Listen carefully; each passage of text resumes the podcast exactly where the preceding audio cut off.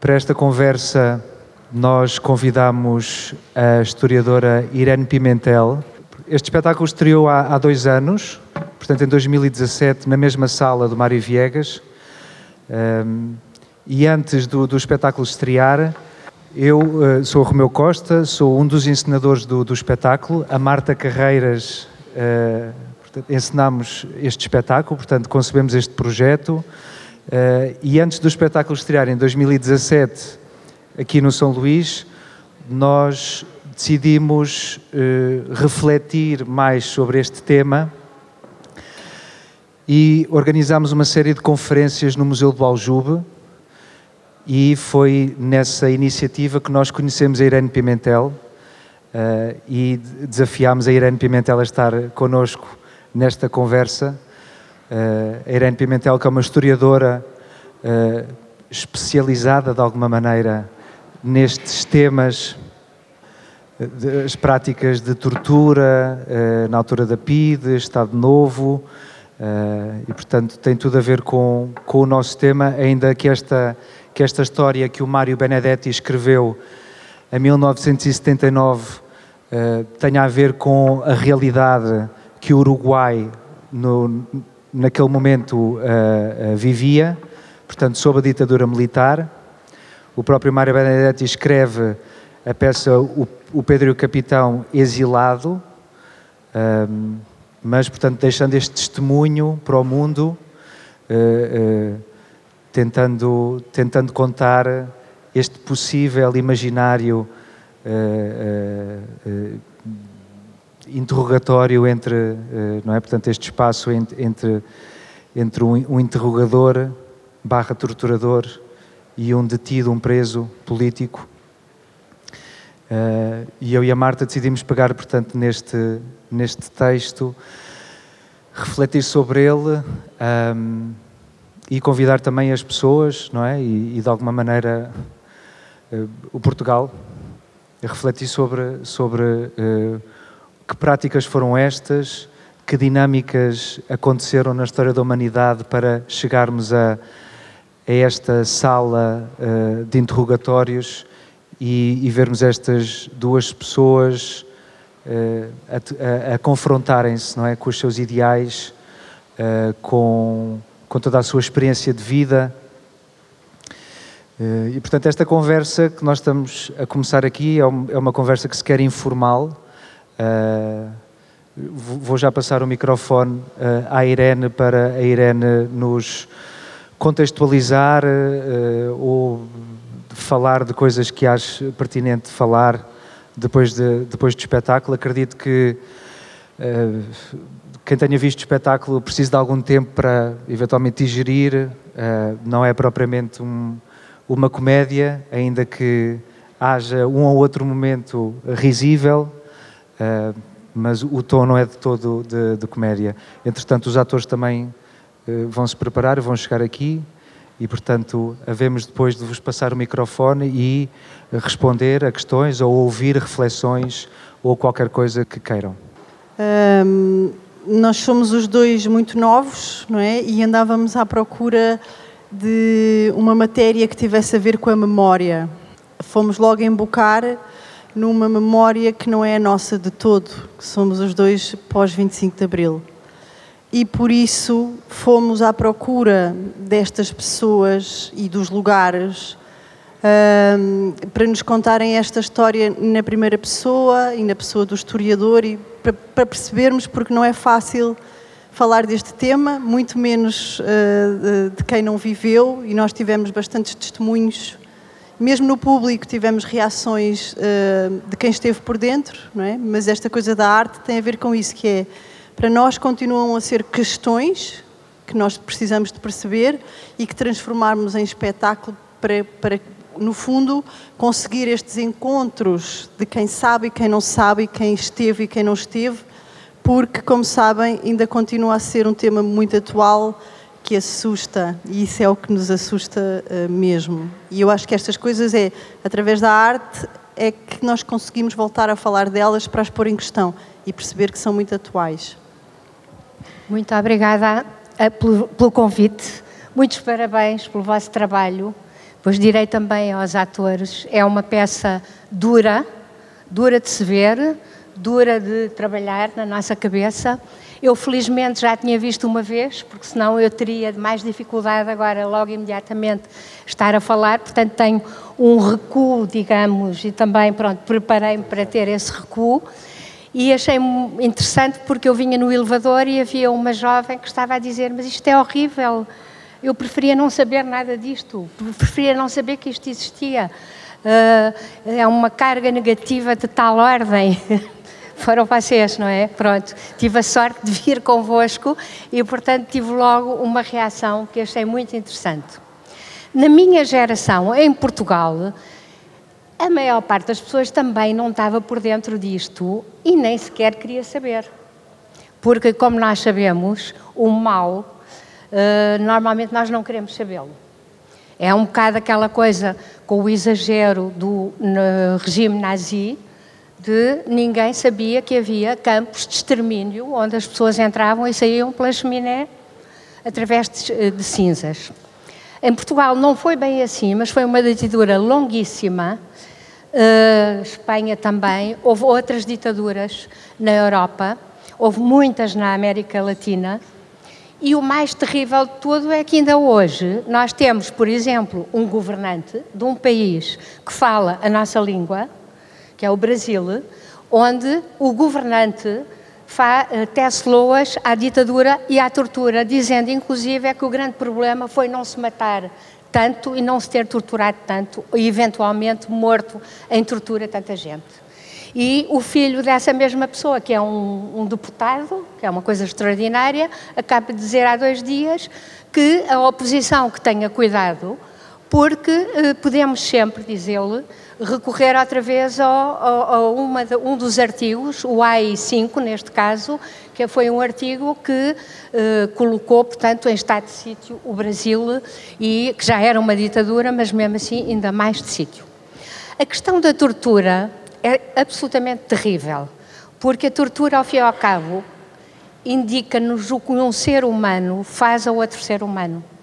E é muito interessante esta peça, aliás, se calhar eu depois espero um bocadinho até, até estarem os atores, porque gostaria de falar alguns aspectos da peça em si. Mas a tortura normalmente implica torturadores e torturados, óbvio. O torturador tem que ser formado. Uma criança não nasce torturadora. Aliás, esta questão é bastante falada aqui, como viram. O Hitler não nasceu Hitler. E isto é que é absolutamente terrível. Todas estas pessoas já foram crianças. Aliás, é muito interessante ver, porque o torturador é completamente humanizado aqui. E é humanizado com os seus medos, as suas, as suas perplexidades. Aquela cena é absolutamente inacreditável aquela cena quando ele tem um, um, uma ereção no momento em que está a torturar uma mulher, que ele diz nem sequer era muito bonita como se isso tivesse alguma coisa a ver. E depois só pode ir ter uma ereção com a mulher ao lembrar-se desta cena e desta cena de tortura. Portanto, o torturador, não é que eu esteja a defender, ninguém pode defender um torturador, é tentar entender. E o tentar entender, o torturador, ele também faz parte da tortura. Ou seja, ele tortura, mas também há uma autotortura, ele desumaniza-se e ao desumanizar-se, fica completamente fragmentado. E é isso que eu acho muito interessante nesta peça, e aliás só é possível em Portugal, no caso de Portugal, fazer ao pô-la em cena, evidentemente ela é de 79, ela é posterior ao 25 de Abril, mas muitos anos depois do 25 de Abril. Porque logo a seguir ao 25 de Abril, e durante muito tempo ainda, as próprias vítimas, e aqui estou a falar dos presos políticos, seria vitimizá-las de novo ao uh, colocar em cena e ao convidá-las para vir ver, por exemplo. Eu penso que hoje, com uma certa distância, é um pouco diferente. Agora, há uma coisa que eu também gostava de dizer. É que eu considero que um dos grandes, uma das grandes falhas do 25 de Abril e da transição para a nossa democracia que foi fundamental ao extinguir as instituições da, da, da ditadura e, e, e, sobretudo, a PIDE, que foi a primeira instituição, e inclusive eles foram presos, os elementos da PID, e foram a, a tribunal, depois pode-se dizer que tipo de justiça foi aquela, mas de qualquer maneira isto aconteceu. Agora, os presos políticos que sofreram todos, uma coisa que nós hoje sabemos o que é, em geral, que é o stress pós-traumático, que na guerra colonial é muito falada, não é? Porque os combatentes têm, muitos deles, esse stress, esse stress, esse stress pós-traumático, e ele é assumido. Nos presos políticos torturados, hum, não acontece isso, não aconteceu em Portugal. O 25 de Abril foi em 1974, foi um período ainda de Guerra Fria e um período em que a psicologia estava muito por baixo, portanto ninguém se lembrou de fazer uma terapêutica ajustada, por exemplo, aos presos políticos. E, portanto, o stress pós-traumático continua uh, aqui. Provavelmente já não é o tempo de lidar com ele do ponto de vista psicológico, porque demorou muito tempo, mas pelo menos da memória desse stress, eu acho que é a altura de, uh, uh, de retrabalhar.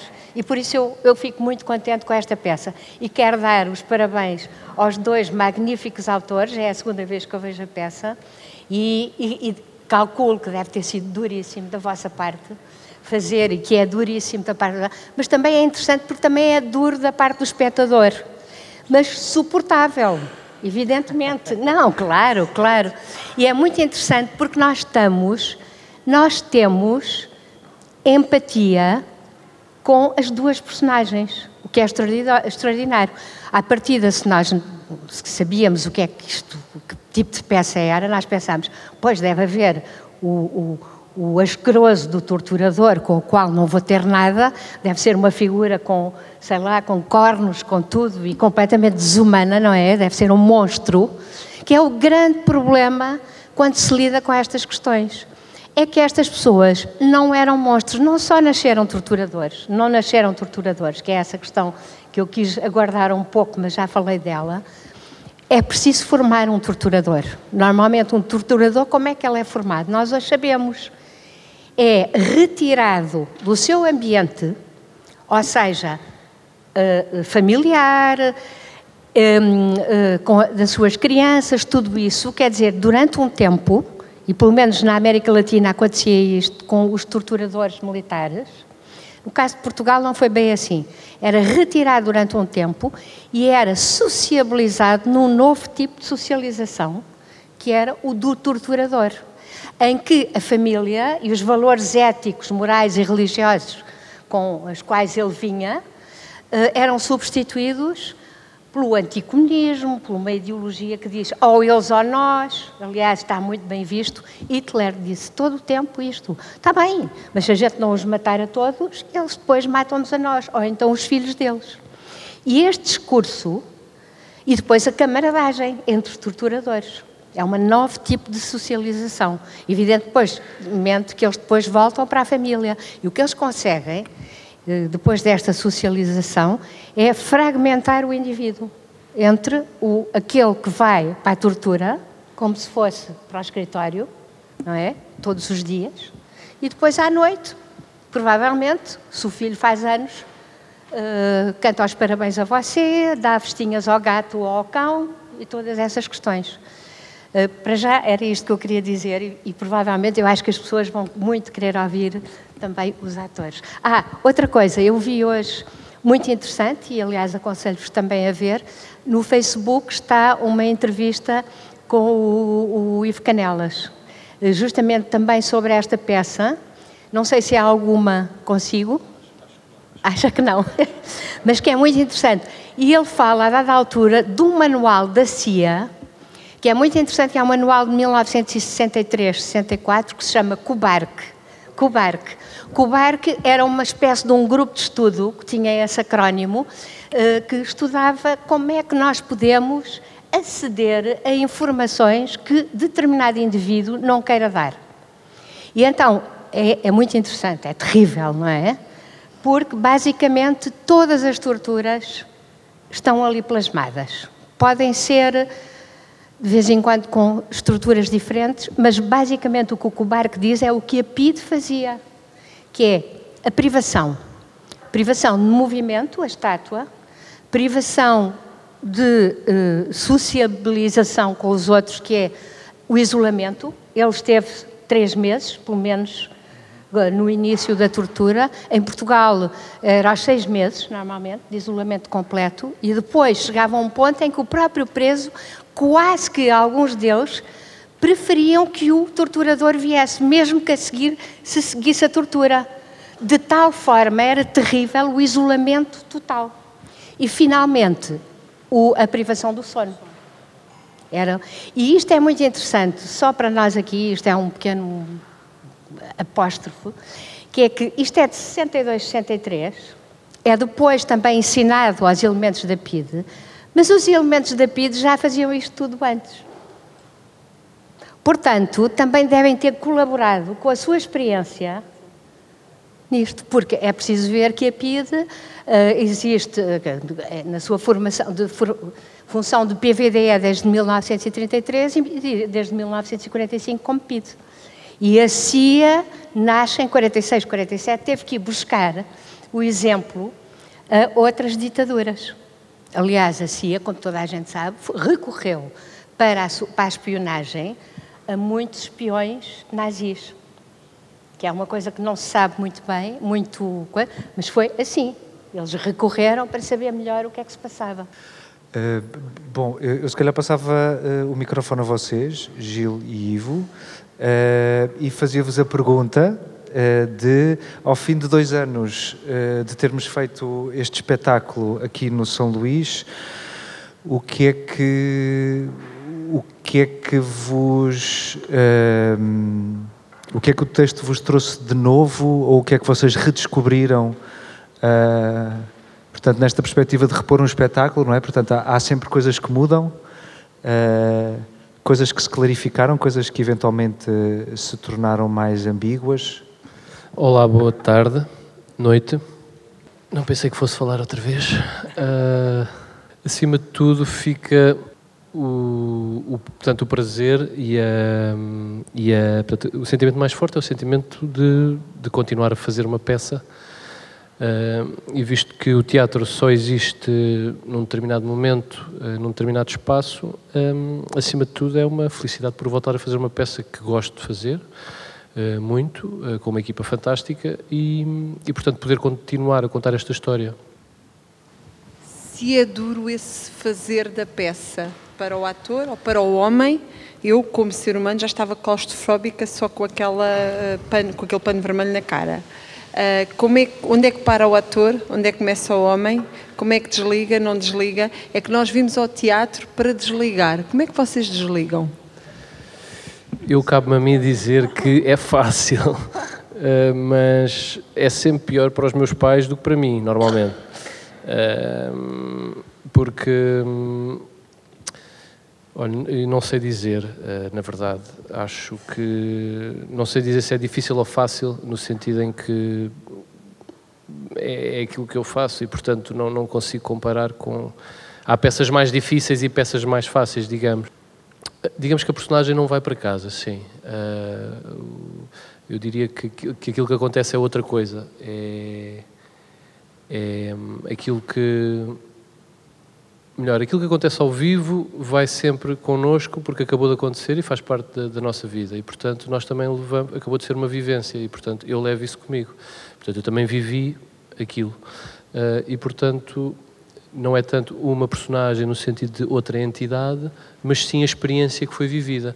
O estar ali, a trocar estas palavras com esta pessoa, a dizer aquelas coisas, o que me passou pela cabeça durante, o que eu vivi fisicamente, mentalmente, espiritualmente. Portanto, isso é, é viver. É, podia ter sido uma jantarada, neste caso foi aquilo, e, e, espero que a seguir uma jantarada, claro. Mas, mas, portanto, isso faz parte. Não é tanto uma entidade que vai comigo para casa, é mais uma a própria experiência do fazer do teatro que se constitui vida porque nós estamos a viver enquanto o estamos a fazer. Eu queria juntar aqui o porque me tenho uh, interessado muito por este tema ao longo da minha vida, porque tive muito contacto com as situações alemãs, porque vivi na época do Estado Novo, porque conheci a história da Inquisição. Eu queria precisamente referir aqui que este tipo de torturas não começou politicamente com uh, os totalitarismos uh, atuais, uh, ou atuais, ou, ou digo do, do, fascismo, assim, eu queria referir que se nós formos, se nós formos atrás na história, nós encontramos este, quer dizer, uma história da evolução destas torturas, torturas ao longo de toda a história. É a, história, é a história humana. Isto acompanhou o homem ao longo de toda a história. Portanto, Uh, não, é, eu acho que é necessário o ser humano confrontar-se com isto. Eu gostaria imenso que uma coisa destas fosse apresentada como uma versão assim, mais ou menos portuguesa, uh, não é só em português, mas uma versão que refletisse, portanto, fosse um texto que pudesse refletir a realidade portuguesa e que fosse apresentado a todo o público, porque a mim assusta-me ver pessoas da minha idade ou um pouco mais velhas dizer antigamente é que era bom. E isso deixa-me extremamente assustada. Hum, eu tenho filhas que têm 30 e tal anos e que sempre conheceram as minhas histórias e aquilo que eu lhes contava e ainda agora, uma delas está na Alemanha ainda agora me perguntam às vezes à mãe como era, isto acontecia. Havia censura, por exemplo, hum, quando as pessoas queriam escrever histórias, hum, coisas que para mim era óbvio que elas deviam ter isso presente e saber que sim. Mas agora que aquela está na Alemanha, ela põe-se de novo as questões e pergunta: oh mãe, isto aconteceu e lá aí também acontecia. Como é que acontecia? Cheguei a explicar, sim, as pessoas estavam em casa, de noite havia uma razia, as pessoas desapareciam e nunca mais sabia delas. Mas isso acontecia assim? Sim, acontecia. E não só isso, como as pessoas se hum, vigiavam umas às outras. E muitas vezes uh, vinganças eram resolvidas assim. Portanto, este tipo de coisas são muito mais vastas. Além que depois também há uma questão religiosa, por exemplo, ou de ideologias que às vezes também vêm censurar toda a capacidade de pensar. Olá, boa noite. Uh, um, então, pegando nestas duas perguntas, de, voltar cá ao fim de dois anos, acho que é é, é, é, é, sei, de alguma forma é curioso. Eu, eu, esperava chegar aqui e saber fazer isto melhor. não, é engraçado. Achava que. Mas é engraçado porque a luta é a mesma. É, Deparo-me a mesma com dois anos mais velho e, e, e, e, a lutar com, com o material, como se luta com, com os materiais. Este, este, é um material que eu acho que é particularmente. Uh, tem um lado muito desafiante encontrar este equilíbrio entre entre não querer ser moralista e, e, entender claramente que isto não é preto e branco, mas é uma enorme paleta de cinzentos. Um, para mim, a, a, a, dificuldade de. É, é muito interessante ouvir isso que estava, estava a dizer sobre ir para casa e sobre. É, é, é mesmo engraçado. Para mim, este personagem está a fazer o melhor que sabe e, e, acredita no que faz dentro do que é possível acreditar dentro de um sistema que é opressivo. Um, eu às vezes, para mim, o desafio deste texto foi sempre colocar-me onde é que eu me colocaria um, numa situação real destas. Um, seria eu ético o suficiente ao ponto de sacrificar a minha família, uh, como o Pedro faz, ou não, ou se estaria disposto a a preservar-me, custo o que custasse, e eu não encontro a resposta claramente. Quer dizer, obviamente que à, frente do espelho vou dizer que sempre que seria o Pedro. Um, eu vi um dia destes alguém dizer que depois quando isto de repente toca à família, a nossa ética vai toda a vida uh, e, e, queremos sobreviver e, e, proteger aqueles que nós amamos. Mas ao mesmo tempo há esta ideia muito bonita que é este arco que o personagem do Pedro fala, que é 10 anos depois, agora seria bom voltar para casa e abraçar os filhos, mas 10 anos depois estaríamos todos a bater com a cabeça na parede, porque de alguma forma haveria outro tipo de morte. A mim, a, a, para mim esta é a questão que eu acho que é, que é fundamental, ou seja, acredito que seja muito fácil, estando de fora, apontar o dedo a quem, uh, obviamente, tortura, uh, mas estando de dentro do processo, eu honestamente espero ter a coragem de seguir este caminho, mas não tenho a certeza que tivesse. Isto para mim, como ator, alimenta-me, esta hum, dúvida, porque me um, coloca num sítio onde, e muito direção, isto foi muito discutido pela direção da Marta e do Romeu, um, coloca-me num sítio que é onde encontrar paz neste exercício de poder e onde é que podemos desligar a cabeça e ir para casa e dar beijinhos aos filhos, porque é trabalho. Mas é fácil. Eh, ou é ele ou sou eu.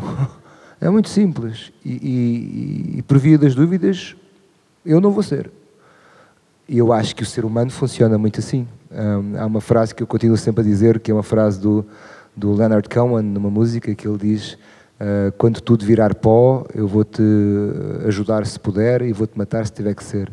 E depois corrige: Quando tudo virar pó, eu vou-te matar se puder e vou-te ajudar se tiver que ser. Uh, inverte, ou seja, uh, o cinismo ganha de alguma forma. É isso que me interessa neste texto: é essa. Essa violência pragmática de eu vou ter que fazer o que tiver que ser para me aguentar nestas hum, circunstâncias. Hum, pronto, depois em relação à questão de personagens para casa ou não, bom, eu todas as minhas acordo e penso, ai Jesus, como é que vai ser logo à noite? Uh, portanto, há sempre uma, uma pequena, grande parte de mim que está ligada a isto até, até ao dia final mas, mas é muito como o Pedro diz, é uma, é uma vivência, é uma viagem e acima de tudo é uma viagem. Acho que os atores têm esta coisa um bocadinho, uh, se calhar às vezes. nós não, não podemos ser moralistas, portanto, eu tenho imenso prazer em, em, em fazer isto e em representar esta, esta personagem e, e vou defendê-la até a última casa. Uh, eu digo que vou para casa, se calhar, eh, com o personagem no dia em que não consegui largar tudo cá dentro, ou seja, quando não consigo atingir os objetivos que determinei para a personagem.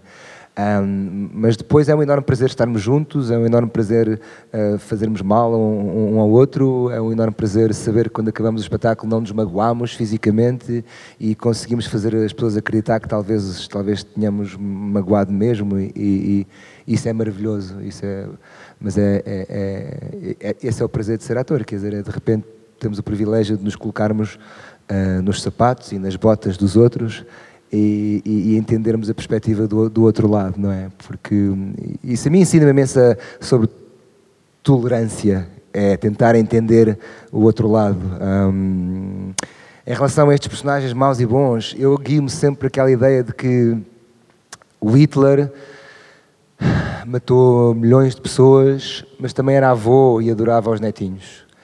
E pronto, mas quer dizer, mas há, mas há aquelas imagens todas, adorava as crianças, ou seja, tinham, havia aqueles filmes muito bonitos dele, agarrado a criancinhas e, e isso é muito uh, bonito no sentido que um, nós somos todos muitas coisas e, e, muitas delas profundamente contraditórias e cabem todas dentro de nós. Uh, e é isso que eu acho que faz um personagem uh, rico, não é? Em vez de dizermos, ah, este é bom, este é mau, não. Uh, este é bom e mau. E depois depende das circunstâncias. E às vezes, em última análise, um, dos links que temos, eu acredito que uma pessoa sozinha, sem família viva, sem amigos, numa situação destas, se calhar pode ir mais longe. Mas também faço a pergunta ao contrário: qual é o ponto de ir mais longe se não tens família e não tens amigos numa situações destas? Não, é, é, quase uma, não é um catch-22. É anacrónico. Uh, uh, uh, um, sim, acho que é isso mais ou menos. Tenho aqui outro. Ok, eu queria só fazer com vocês uma, uma reflexão que fiz nesta coisa de há, há, dois anos atrás, o que nos levou a trazer isto para a baila, não é? Uma coisa datada, foi uh, uh, levantar todas essas questões que tinham a ver com o humano, não é? Se não és uma besta, se não. Se não é louco, louco. Se não és um louco, se não és uma besta, como é que te tornaste nisto? Nisto, qualquer coisa, não é? Uh, e, essa era a questão que nós tínhamos sempre em cima da mesa: de onde é que isto vem? Em que dia é que eu fui para este lado ou para aquele, não é? Porquê? E uh, lembro-me que há dois anos fiquei eh, mais tranquila, porque também andávamos a ler muito a Ana Arendt, a banalidade do mal, uh, uh, o caso do Eichmann. Portanto, e, e, eu penso que nessa altura fiquei um, com uma resposta desta ordem, que é nós temos em nós tudo o que é preciso para um lado e para o outro, portanto consegui amenizar esta minha revolta contra os homens maus. Isso foi um, há dois anos. Este ano, passados estes anos, uh, e vendo estas questões tão perto de nós, do mundo, não é? de todo o mundo, ali, e, e sermos nós a escolher, e, e, em democracia, elegermos estes homens maus, estas bestas, uh, estou um bocadinho revoltada, portanto, não, não, estou apaziguada de novo com esta descoberta de há dois anos, e uh, ando à procura também desta questão da, da, da obediência e da desobediência, porque hum, há muito poucos homens maus, mas há, muito pouco, há muitos homens, não é? E esses homens uh, hum, obedecem.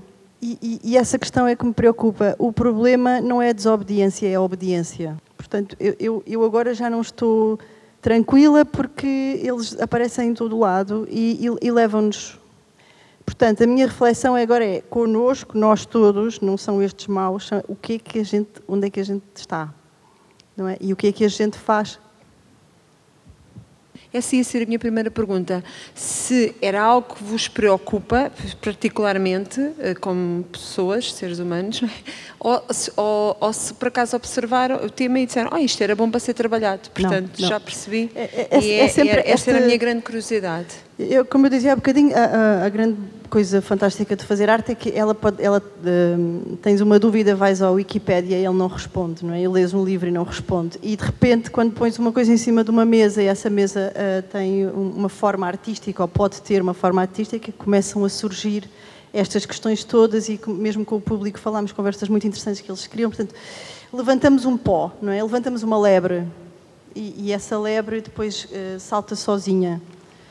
E hum, no, no, fundo é isto, no fundo é, é virar-nos para, para nós todos enquanto não maus, não é? Com uma formação ótima de universidades, com saberes éticos, filosóficos, uh, culturais, sociais, não é? E de repente a culpa, é, a culpa é nossa, quer dizer, está aqui numa zona de perceber o que é que é este twist, porque é que isto está a acontecer. Um, e, e, também não temos respostas, não é? No, no, fundo, acabamos por, mais uma vez, pôr em cima da mesa. Este espetáculo, nós tentamos eh, trazer os homens à mesa, quer dizer, estes dois podiam ter estudado na mesma escola. Este, este é um ponto de partida, não é? Andaram no mesmo bairro, são da mesma idade. E então há este momento em que um vai para ali, e outro vai para ali, e a violência é a mesma. Tal como disse a Irene. Portanto, há um, uma espécie de treino que condiciona a, a, minha fragilidade, porque não sou forte o suficiente para isso. Há um treino, tiram-me da minha família e eu, eu, sou, e eu aprendo a matar, a, a, fazer mal, a banalizar, a achar que esse é o bem, não é? Portanto, é uma violência sobre ele, tal como é a violência que ele depois... Portanto, a violência enquanto matéria é a mesma. E esta foi uma coisa que nós achámos, há dois anos, descobrir isso.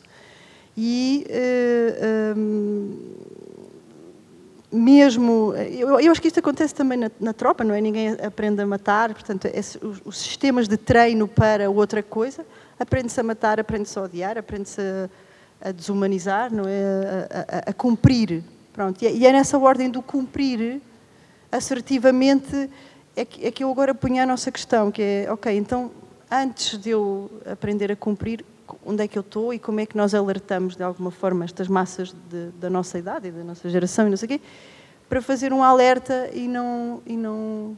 Porque a democracia está a permitir isto, não é? E não são os homens maus, eles há, pronto, mas somos nós que somos bons.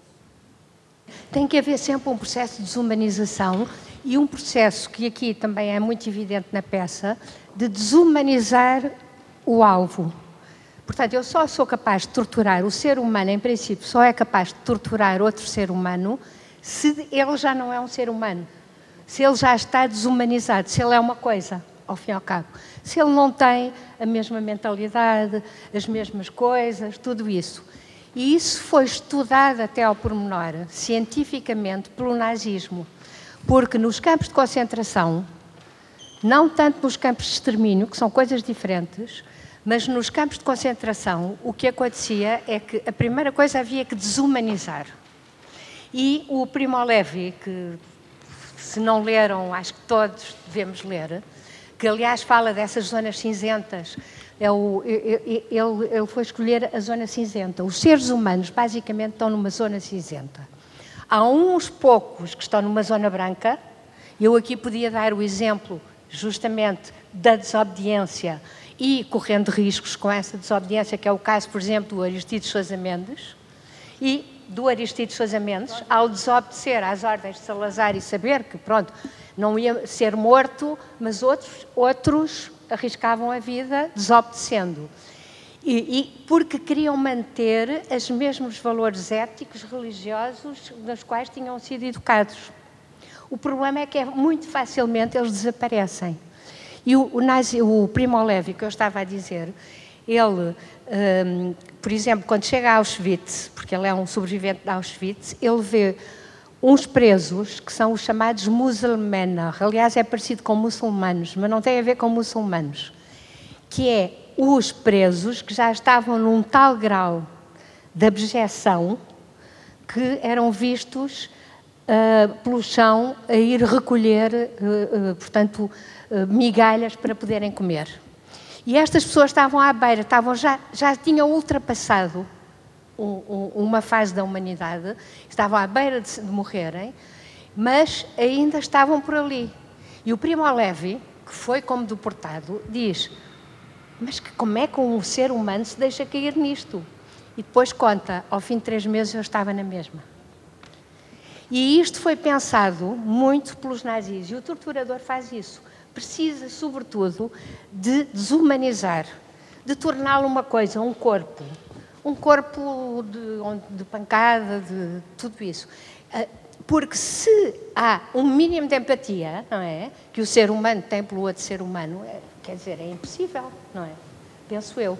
Agora, a questão da desobediência é importantíssima porque justamente durante o tempo do Hitler houve todo um povo, 40, 50 milhões de pessoas, que não só obedeceram, como aplaudiram. Porque isto, porque o grande problema foi assim, quando se começou a estudar o que é que se tinha uh, passado uh, no Holocausto, começou-se a tentar estudar que tipo de homem fez isto. E a primeira fase foi, eles eram todos uma cambada de monstros. Portanto, o Hitler, o Himmler, não sei o quê, monstros. Portanto, não há problema nenhum. Não são iguais a nós. Eu não sou monstra, não é monstro, é aquele ali. Portanto, não tem nada a ver comigo. E isto também servia de desculpa àqueles indiferentes, que era o grosso, aqueles que viram os comboios a partirem com os judeus e não, nada fizeram. Pode-se dizer também fazer qualquer coisa era perigoso. Era, mas o problema é quando muitos fazem, é completamente diferente quando poucos uh, fazem. E é este processo que nós temos que, um, mesmo nas nossas sociedades em que pensamos que a democracia está aqui para sempre, nós temos que cuidar disto. A história da religião, dos valores éticos, é fundamental. A Ana Arendt, para ficarmos outra vez nela, diz uma frase que eu acho espantosa: é que naquele momento, o nazismo, era raro o ser humano que pensava por ele próprio e pensava pela sua ética, pensava com os seus valores. Ou seja, estes foram os heróis, digamos, na altura, mas eram completamente minoritários. Depois desta fase de analisar estes monstros, começou-se a ver, afinal, há uma quantidade de monstros. Isso foi a, a, a, a, vez seguinte. Não é um, nem dois, nem três, nem quatro. É a nível de milhões de monstros. Então já começa a ser mais complicado. Então, o que é que o ser humano tem que pode. Que em determinadas circunstâncias, exatamente, eu acho isso muito importante. Porque eu continuo a dizer, a situação é fundamental. Portanto, o que nós temos que fazer é lutar contra essas situações. Não permitir que haja uma ditadura com um ditador que depois, automaticamente, vai provocar uh, a criação de uma polícia política, a polícia política tortura e por aí fora. Portanto, a primeira coisa é não permitir essas. e fazer com que um indivíduo que não é um monstro, mas que é um torturador, seja mal considerado por nós, pelo grosso das pessoas. Porque, apesar de tudo, não somos todos capazes disso. Felizmente, não é? Porque senão tínhamos que dar um tiro saindo daqui. E, portanto, é puxar pelo lado mais belo do ser humano, da solidariedade, tudo isso, da desobediência, da capacidade de desobediência e evitar determinadas situações. Mas parece que aquela senhora queria dizer qualquer coisa. Sim, sim, sim. Não queria estender muito, mas queria abordar apenas dois, dois pontos.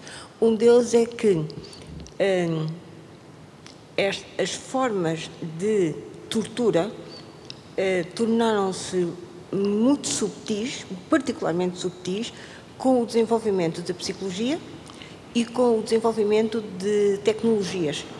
As tecnologias permitiram fazer, criar torturas muito, muito subtis. Por outro lado, hum, as ideologias, precisamente o que estavam a, a, que agora referiu, quando as pessoas têm uma ideologia que não tem referências para abertura para outras formas de pensar, portanto, é uma ideologia muito. Ah, ah, quando a, a ideologia é extremamente estreita, não vê nada mais, só aquilo, ah, as pessoas convencem-se de que estão no caminho certo. Todos os outros que saem daquele caminho estão errados. Portanto, eles estão a defender o caminho certo. Então, sentem-se justificados, auto-justificam-se. Todos os seus atos são justificados. A Ana Arendt dizia que as ideologias eram todas totalitárias. Todas. Tinham uma componente totalitária. Depois há ideologias mais interessantes do que outras, não é? Nós achamos, quer dizer, o fascismo acho uma coisa, não é? Mas pronto, eu sempre achei. Mas todas elas têm a essência do totalitária, da verdade e da mentira, exatamente. Não haver zonas cinzentas, o preto e o branco e por aí fora. É, o Camus, o Camus que, que, durante muito tempo não foi muito bem visto, uh, preferia-se o Sartre ao Camus, por exemplo. O Camus tem uma frase extraordinária sobre aquela outra dos fins que justificam os meios, que é o que acabou de dizer, não é? Para aquele fim, qualquer meio é possível. E ele diz que não, ele diz que é o contrário. Os meios é que justificam os fins. Ou seja, se eu utilizo determinado meio, não interessa nada àquele fim. Um dia destes estava a ler uma coisa que achei muito interessante, que era sobre, sobre a questão do tempo e da forma como estes sistemas não surgem de um dia para o outro. Quer dizer, não é hoje, segunda-feira, estamos num Estado democrático e, e quarta-feira, se calhar, estamos num, num outro tipo de, de, situação política ou ideológica. É, são os pequenos passos e as pequenas concessões que nos levam, não sei, o Hitler subiu primeiro para chanceler, se não estou em erro, em 30 e tais. Pronto, e depois começa a guerra a 40, pronto. Mas é tal história, mas é um dia de cada vez. Isso é que eu acho que é interessante, que é, é um dia de cada vez, é um adversário de cada vez, e, e nós, povo, vamos assistindo. Nós estamos a ver. E então estava a ler uma coisa, acho que era no, no The Guardian, que dizia que um, a questão de, deste novo, entre aspas, discurso político que nos últimos anos tem, se calhar agora nesta fase incontornável do Trump, não é? De repente há um novo discurso político em que aquilo que para nós parecia ser uma espécie de conversa que nós achávamos que podíamos ter na quarta classe entre miúdos a insultarmos uns aos outros, agora de repente, aparentemente, podemos estar aqui a falar uns com os outros, a insultarmos e se calhar já nem é assim tão estranho.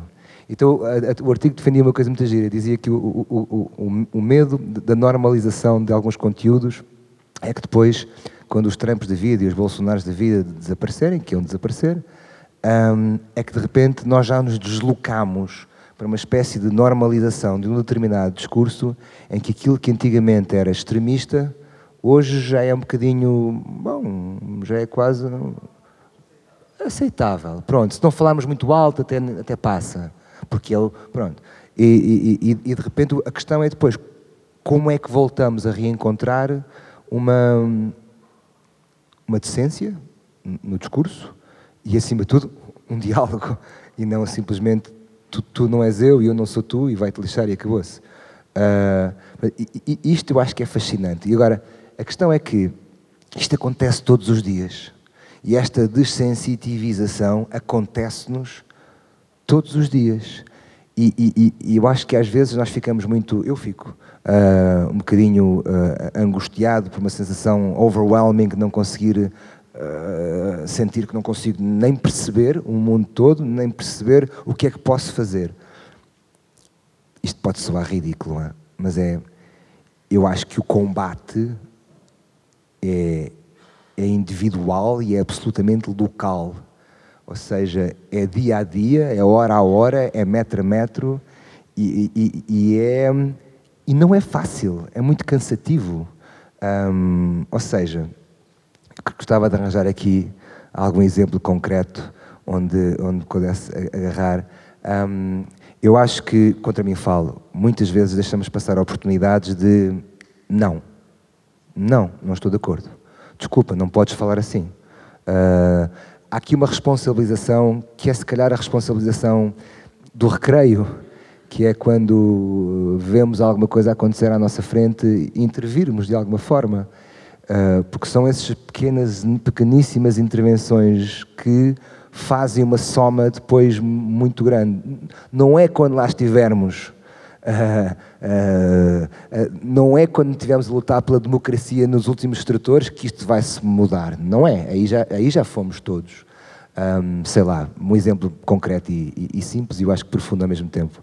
Um, aquelas coisas antigas de táxis e que ainda o racismo, por exemplo, latente, que nós todos estamos expostos, não nós brancos, mas no sentido uh, que vemos acontecer à nossa frente e que muitas vezes compactuamos.